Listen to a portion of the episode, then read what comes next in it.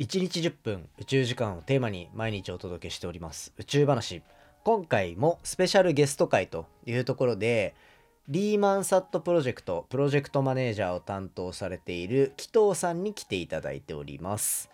前回のエピソードの最後、それ宇宙行く意味あるんすかっていう、もう本当に失礼な質問で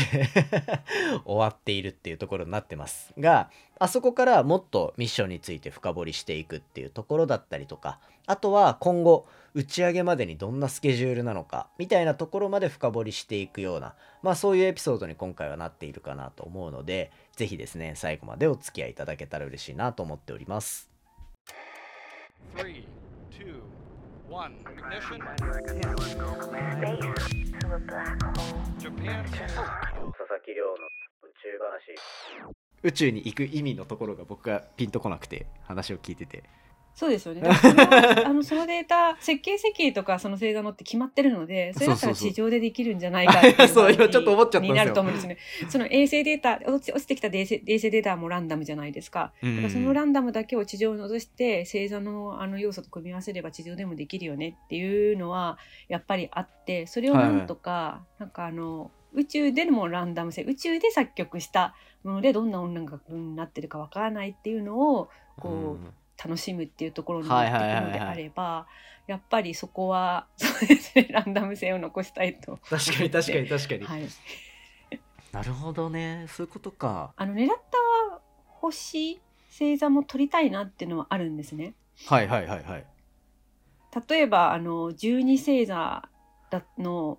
ものが取れれば自分の星座の音楽ってやっぱり嬉しいじゃないですか。確かに。そういうの、そうするとそこを狙うのもやろうよって、ちょっと今キャパ的に実際のところ、はい、いろんな要素が絡んで人工衛星なので電源だったりスケジュール感とその電力がそうですよね、足りないとかそういうのも考えて動かさないといけないってなると、そこまでできるかどうかっていうところがまだ決まりきってないんですけど、はい、例えば自分が、私は射手座なんですけど、射手座の方向に向けて、で射手座の音楽どんなのを作ってくるかっていうのは聞きたいなと思って、そうした場合に射手座向いてっていうのも出してみることは考えてますね。向いて、でそれでピタッと止めて、でその時に入ってきた情報とその時の人工衛星の状態の音楽と掛け合わせて作るので、それを地上に落としていくというと、そっか、はい、その時の人工衛星の状態と、射手座の座標軸とかは変わらないですけど、はいはいはい、そこを掛け合わせた音楽っていうのを聴けるっていうのは楽しいかなと思って、地上でそれは貯めとけばできるんじゃないっていうの考え方もあるんですけどなるべくその時の人工衛星の音楽と掛け合わせることで、そこにもランダム性があるので、それを地上で加工する方が楽なんですけど、やっぱり夢はないですし今ここで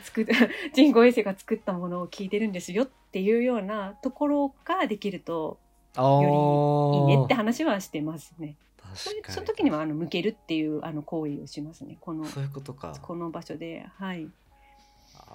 じゃあ打ち上げてすぐの時に射手座見た時と、はい、もうミッションの後半で見る射手座とか、はい、太陽の光めっちゃ受けてる時に見る射手座とかで音が全然変わるってことですよね。はい、変わるはずですね。はい、温度も変わってくるので、はいはい、そうですよね。じゃあそれを実現するところに向けて今プロジェクトの管理されていて、でクラファンもやってるんですよね。そうですね、今はリマサットはやっぱり趣味なので、はい、スポンサーからお金もらったりとか、ないのと、あと皆さん基本趣味は自分でお金を出して確かにっていうので持ち出しとかカンパとかでやってるんですけども、やっぱり打ち上げ費用とかはロケットは作れないです。ロケットを打ち上げるお金ってやっぱり何百万っていう世界なので、そこはこういう思いとかやってること面白いねっていうふうに、賛同していただける方にちょっと寄付を募ろうということで今クラウドファンディング、はい、やってます。これが人工衛星の開発費用だったり打ち上げの費用だったりっていうのに使われる。そうですね。これちなみに打ち上げってどのタイミングなんでしたっけ？打ち上げは今は2024年度に予定してます。じゃあもう長くても2年あと1年半とかで打ち上げのタイミングをやってくる可能性、ね、はい、今かなり追い込まれモードですねそうですよねそうなんですよ。やっぱりISS の放出で ISS に一回運んでロケットで運んでもらって、そこから宇宙地球に向けてポイってこう放出してもらうことでこう人工衛星ぐるぐる回るようにするっていうところで考えてるので、そういう設計で今作ってますし、はい、で ISS2024 年までって言われていたので、ちょっと今後は分からないですけど、そうするとそれに間に合うように作らないといけないねってことで、一応2024年にじゃあ30まで2030年まで運用継続ってなって、よっしゃって感じがあったってことですか？プロジェクトの初期ぐらいにそれが分かったみたいな。いや分かってなかったので、はいはい、2024年度に ISS がもうプログラムじゃ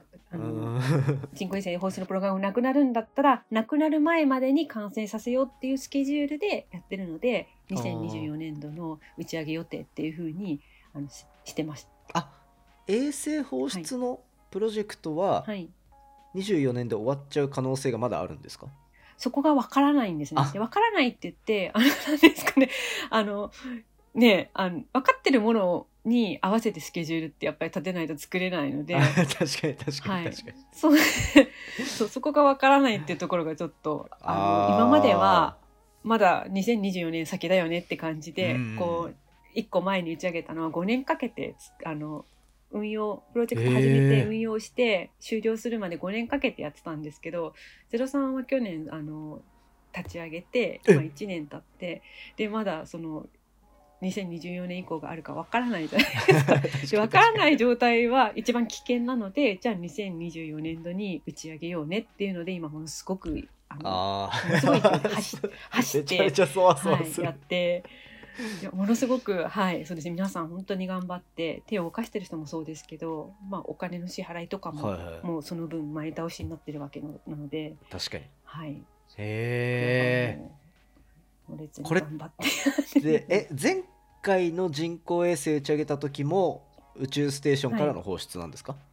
そうですね、リーマンさんと基本 ISS からの放出のプログラムでやるっていうことなので、はい、やっぱ考えなきゃいけない要素は減る？どっちもどっちか。ロケットから出るパターンとこう宇宙ステーションから放出されるパターンとで、多分クリアしなきゃいけない基準が全然違うから、どっちかに振り切らないといけないって感じなんですよね、きっと。そうですね、技術的な面で言うとインターフェースとかも変わっていく。搭載されるロケットによって、その技術の審査とかに必要な要素条件っていうのが変わってくるので、それに合わせて開発するっていう意味では、そこは決めないといけないってところが出てくるっていうところがありますね。そういうことか。はい。でももう24年とかっていう、こう1年ちょっととかのスパンになってくると、もう何に乗っていつぐらいに行くかも決まってるもんなんですか、今の時点で。そこが決まってほしいんですけど、ちょっとそうなんだ、はい、聞いていいか分かんなくて今すごい探り探り聞いちゃった決まっていたとしても言えないんですけど、はいはいはい、皆さんどこの会社の人でも打ち上げる人でもいつ打ち上げなんですかって絶対答えてくれないじゃないですか。なんとなくこのあたりっていうのはあるけど、そこはやっぱり言えない、決まっていても言えないんですけど、はいはい、はい、なるほどな。そうですね、面白い。じゃあ結構割と本当にどのロケットによりますっていうのは、01の場合はいつまでにJAXA とかに収めてくださいっていうことは言われていて収めてたけど、どのロケットに乗るかっていうのは本当に1ヶ月前とかぐらいまで確定はしながら、このロケットに乗るだろうなみたいな話はあったんですけどそれか分からないですよ。 PM は知ってるけど私たちメンバーには言わないってあったのかもしれないですけどただ本当にこんな直前になってもまだ確定しないのかと思ったぐらい、はい、知らなかったので。へー、はい、じゃあ公表されるギリギリのタイミング楽しみにしてます、はい、そうですね、私も楽しみにしてます。何に乗るか今わかんないもうぜひなんかこっから今回ポッドキャスト出ていただいたっていうきっかけもあるんで、なんか進捗とかお話、はい、また引き続きしてもらえたら嬉しいなって個人的には思うんですけど、多分ぜひ3ヶ月後また全然違うだろうし、半年後も全然違うだろうしっていう時のしんどい時はしんどい話聞きたいしっていう感じでまたぜひ出ていただけたらとありがとうございます、はい、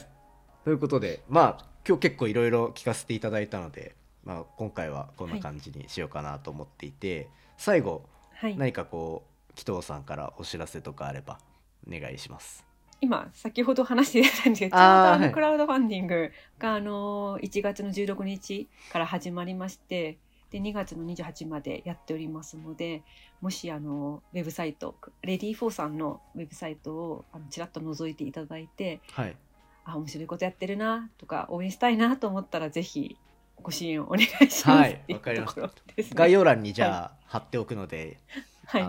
気になる方にはアクセスしていただいて確認していただけたらと思ってます。はい。はい。ありがとうございます。ということで今回は収録の間いろいろお話伺えて面白かったです。ありがとうございます。ということで、ありがとうございます。今回のスペシャルゲストはリーマンサットプロジェクトマネージャーされている紀藤さんに来ていただきました。ありがとうございました。ありがとうございました。楽しかったです。佐々木亮の宇宙話。はい、ということで3日間のコラボ会をお届けさせていただきました。いやー結構面白くなかったですか？最初からこうリーマンサットっていう、多分結構ニュースとかにもなっているような、まあそういうところからスタートして、次どんなミッション考えてるんだろうみたいな、結構こう最先端の話を聞いているような感覚がすごいして、個人的には面白かったなというところと、やっぱりこれ面白いのが、各会社結局宇宙で今なんかお金を稼ごうとするみたいな雰囲気がある中で、もうリーマンサット趣味ですって割り切ってるところが結構面白いかなと思うんですよね。まあ趣味だからこそ持ち出しのお金もあるし、クラウドファンディングでちょっと応援してくれてる人いたら嬉しいな、一緒に宇宙目指したいなっていう、なんかそういう気概っていうところも結構素敵なプロジェクトなんじゃないかなと思うので、ぜひですね、興味がある方は概要欄に